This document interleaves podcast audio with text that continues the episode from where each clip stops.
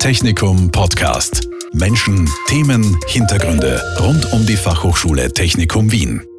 Mehr Frauen in die Technik. Seit Jahrzehnten bemüht man sich, mehr junge Frauen, Mädchen für technische Berufe und auch technische Studien zu interessieren und zu motivieren. Auch an der Fachhochschule Technikum Wien ist das natürlich immer ein Thema. Es gibt aber einen Forschungsbereich an der Fachhochschule, in dem Frauen sogar teilweise in der Überzahl sind. Das ist das Fachgebiet Tissue Engineering. Anna Weiß ist Forscherin und Lektorin an der Fachhochschule Technikum Wien. Und sie arbeitet gerade an einem sehr interessanten Projekt, dem Aging Tissue Projekt hier an der Fachhochschule Technikum Wien. Mein Name ist Jackie Becker und ich heiße Anna Weiß herzlich willkommen. Danke sehr.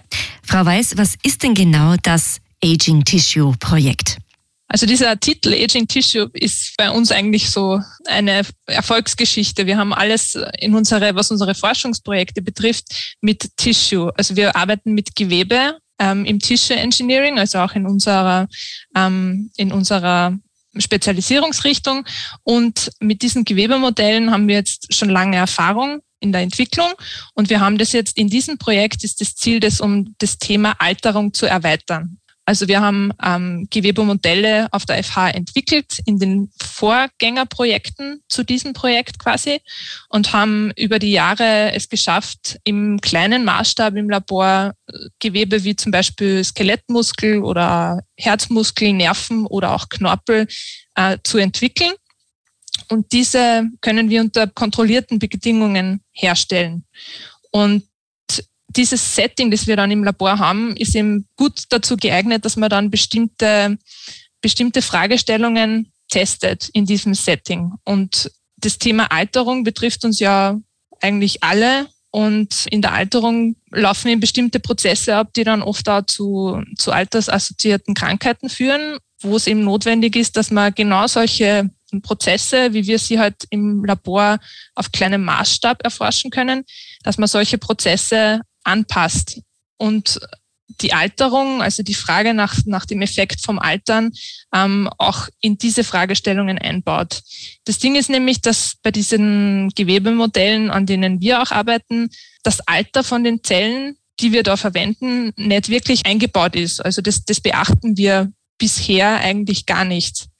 Und das schließt halt diesen, diesen Faktor Alterung komplett aus. Und darum wollen wir in dem Aging Tissue Projekt dann die Methoden verwenden und die Modelle, die wir bisher entwickelt haben und uns dann eben aber darauf spezialisieren, auch zu schauen, was passiert, wenn wir eben nicht irgendwelche Zellen verwenden.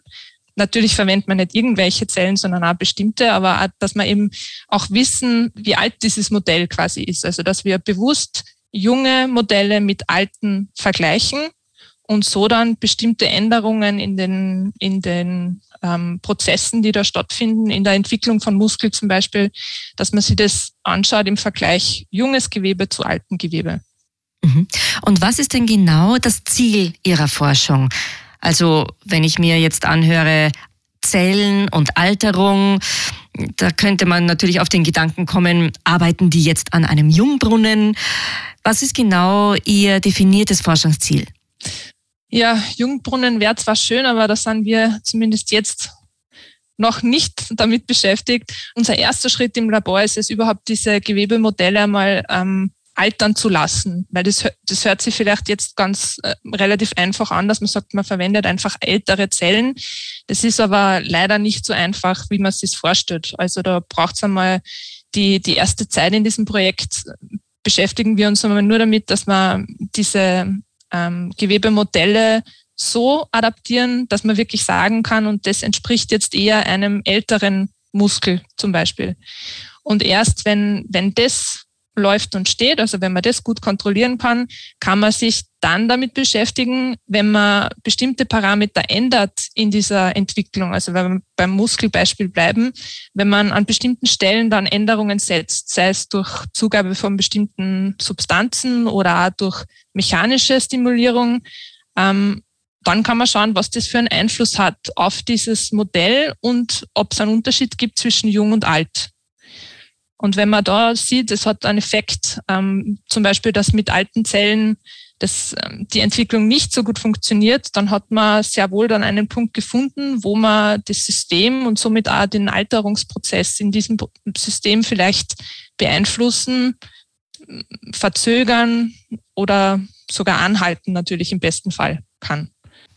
Im Zuge dieser Forschung arbeiten Sie auch mit der sogenannten Stoßwellentherapie. Das ist eine ganz spezielle Expertise auch von Ihnen. Können Sie uns erklären, was ist denn genau die Stoßwellentherapie und was kann sie speziell zu diesem Projekt beitragen? Also Stoßwellentherapie generell gibt es jetzt schon ähm, äh, längere Zeit. Also das wird eigentlich seit den, seit den 80er Jahren verwendet und seitdem eigentlich mittlerweile standardmäßig verwendet zum Zertrümmern von Nierensteinen. Es sind eigentlich bestimmte Wellen, also akustische Wellen mit einem, mit einem spezifischen Aussehen. Also so wie man Ultraschall kennt vor der Anwendung in der Medizin, sind Stoßwellen schauen einfach ein bisschen anders aus und haben andere Energie, aber werden eben auch verwendet, um zum Beispiel im Körper eben Nierensteine zu zertrümmern. Und da hat man dann im Laufe der Zeit aber eher so zufällig herausgefunden, dass das nicht nur diesen zerstörerischen Effekt hat, den man eben verwendet, um Steine zu zertrümmern im Körper, sondern dass es auch viele ähm, positive Aspekte hat, wenn man Stoßwellen am Patienten anwendet.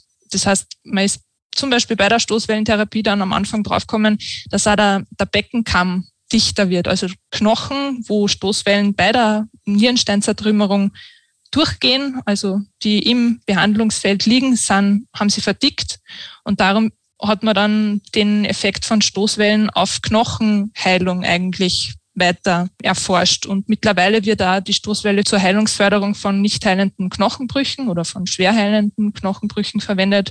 Und dann gibt's andere Felder wie auch nicht heilende Wunden, also diabetische Wunden, ähm, können mit der, mit der Stoßwelle zur Heilung angeregt werden. Also die wundheilungsfördernde Wirkung von der Stoßwelle ist, ist mittlerweile auf mehreren Gebieten halt bewiesen. Wir arbeiten jetzt auf der FH eigentlich schon auch schon mehr als zehn Jahre mit der Stoßwelle und so wie Sie gesagt haben, es ist, ein, es ist eigentlich mein Lieblingsgebiet quasi. Und wir haben über die Zeit den Wirkungsmechanismus von der Stoßwelle ein bisschen erforscht oder mitgeholfen, ihn zu beschreiben, weil das das Interessante bei der Stoßwellentherapie ist nämlich, dass die Art und Weise, wie eine Behandlung entsteht oder wie sie verwendet wird, eigentlich anders ist als so oft in der Medizin, wo man einfach für ein bestimmtes Krankheitsbild eine Therapie sucht und halt an dem lange forscht, bis es dann im Endeffekt im Patienten landet. Und bei der Stoßwellentherapie ist es interessanterweise genau umgekehrt. Also da ist ziemlich schnell oder in den 80er Jahren eben ähm, diese Therapiemöglichkeit Nierensteine äh, da gewesen. Und dann hat sich das aber über die Jahre so entwickelt, dass es für immer mehr Gebiete zum Einsatz kommt und einfach so viele Therapiemöglichkeiten für die Stoßwellentherapie gibt. Aber man hat am Anfang diese Phase eben nicht gehabt, wo man wo man überlegt, warum das wirken könnte, sondern man hat erst mit der Zeit dann erforscht, warum es so funktioniert, wie es funktioniert. Und da haben wir auf der FH einen Beitrag geleistet wo wir eben einen Wirkungsmechanismus genau beschrieben haben. Und wir haben halt mit der Zeit auch gesehen, dass, dass Zellen ähm, zum, zum Teil ähm, schneller wachsen oder dass die Regeneration von Zellen oder wie man es auch aus Studien in Tierversuchen kennt, dass die Regeneration von Gewebe einfach ähm, äh, positiv beeinflusst wird durch die Stoßwelle. Und der Gedanke ist, dass eben die Stoßwellen auch die Zellalterung in einem bestimmten Punkt vielleicht beeinflussen können, weil man immer bei der Geweberegeneration auch gesehen hat, dass zum Beispiel Wunden ohne die Bildung von, von großflächigen Narben abheilen können durch äh, die Stoßwellenbehandlung. Das heißt, bei der Regeneration von Zellen tut sich einfach was durch die Stoßwellentherapie. Und die Frage ist, ob man mit der Stoßwelle diesen Alterungsprozess eventuell verlangsamen kann oder dann ähm, bei dieser ganzen Altersforschung beschäftigt man sich oft auch damit, dass man seneszente Zellen, also alte Zellen, die sich nicht mehr teilen im Körper, dass man die aus dem Organismus entfernt. Und das dann die Wundheilung zum Beispiel positiv beeinflusst. Ähm, und das wäre auch eine Möglichkeit, dass man vielleicht durch die Stoßwelle diese alten Zellen eventuell zerstören kann, gezielt. Aber das sind eben die Ideen oder die Punkte, die wir uns mit der Stoßwelle da im Aging Tissue Projekt anschauen wollen. Und das Besondere an Ihrer speziellen Forschung bezüglich Stoßwelle ist eben, dass Sie sich die zelluläre Ebene anschauen. Genau, also wir verwenden die Stoßwellentherapie auf der FH nur auf zellulärer Ebene. Das heißt, wir behandeln nur Zellen damit. Natürlich gibt es Forschungsstudien in Tiermodellen oder auch im Menschen natürlich. Und wir sind aber rein auf der, auf der Ebene unterwegs, dass wir schauen wollen, wie normale ähm, Vorgänge, also normale Signalwege in den Zellen, ähm, welchen Einfluss da die Stoßwellen haben. Das ganze Tissue Engineering ist ja die Idee, dass man eben auch 3D-Gewebe, dass man Gewebe so, so nah wie möglich hat, äh, nachbaut oder verwendet. Und auch da ist, ähm, wir bestoßwellen keine einzelnen Zellen, sondern wir behandeln ganze kleine Gewebemodelle mit der Stoßwelle im 3D-Modell. Und das ist eigentlich auch unser, eine unserer Expertisen, wo wir so 3D-Modelle herstellen und das im Zusammenhang halt oft mit, mit Bioreaktoren. Das heißt, wir, wir verwenden neben dieser mechanischen Stimulation oder der mechanischen Therapie der Stoßwelle auch oft Bioreaktoren, wo wir mechanische Reize verwenden, um Gewebe überhaupt zu so einem Level zu bekommen, äh, dass es quasi richtiges Gewebe ist. Also wir trainieren diese, unsere Gewebemodelle ähm, im Labor, damit wir wirklich nah am reellen Bild quasi sind. Also wir, wir haben Muskelzellen, die sie durch, durch die Behandlung, durch den mechanischen Reiz, den halt Muskelzellen im Körper eigentlich auch erleben würden, das bauen wir im Labor nach und können so dann mit, mit Bioreaktoren, die eben diese gezielten mechanischen Belastungen ausüben, auf unsere 3D-Objekte können wir die Muskelgeneration dann quasi induzieren. Und da ist die mechanischen Therapien eben Stoßwelle auch ein Punkt, der dann zusätzlich nur zu, die, zu der Anwendung von Bioreaktoren beitragen kann oder an verschiedenen Punkten eingesetzt wird, um zum Beispiel die, die Zellen schneller wachsen zu lassen oder eben die positiven Aspekte, die man schon herausgefunden hat, ähm, an der Stoßwellentherapie, die zu nutzen, um bestimmte Dinge noch zu optimieren. Ein unglaublich spannendes Thema, eine spannende Forschung, die Sie hier an der Fachhochschule Technikum Wien betreiben. Wenn ich jetzt hier ein bisschen mehr Einblick gewinnen möchte, vielleicht mitmachen möchte, ein Teil der Forschung sein möchte, bei welchem Studiengang muss ich mich denn da einschreiben hier an der Fachhochschule? Mhm. Also optimalerweise landet man, wenn man, wenn man ganz am Anfang vom Studium steht, bei uns im Bachelorstudiengang Biomedical Engineering. Da gibt's dann ähm, Cell Engineering ist da einer von, ein, eine der Spezialisierungsrichtungen, die in diese Richtung geht, in der wir Forschung betreiben und wo das Aging Tissue Projekt angesiedelt ist. Nach diesem Bachelorstudiengang gibt es dann bei uns auch den Masterstudiengang ähm, Tissue Engineering and Regenerative Medicine. Und das ist der einzige Studiengang in Österreich, der dieses Thema eben als, als Übergebiet hat.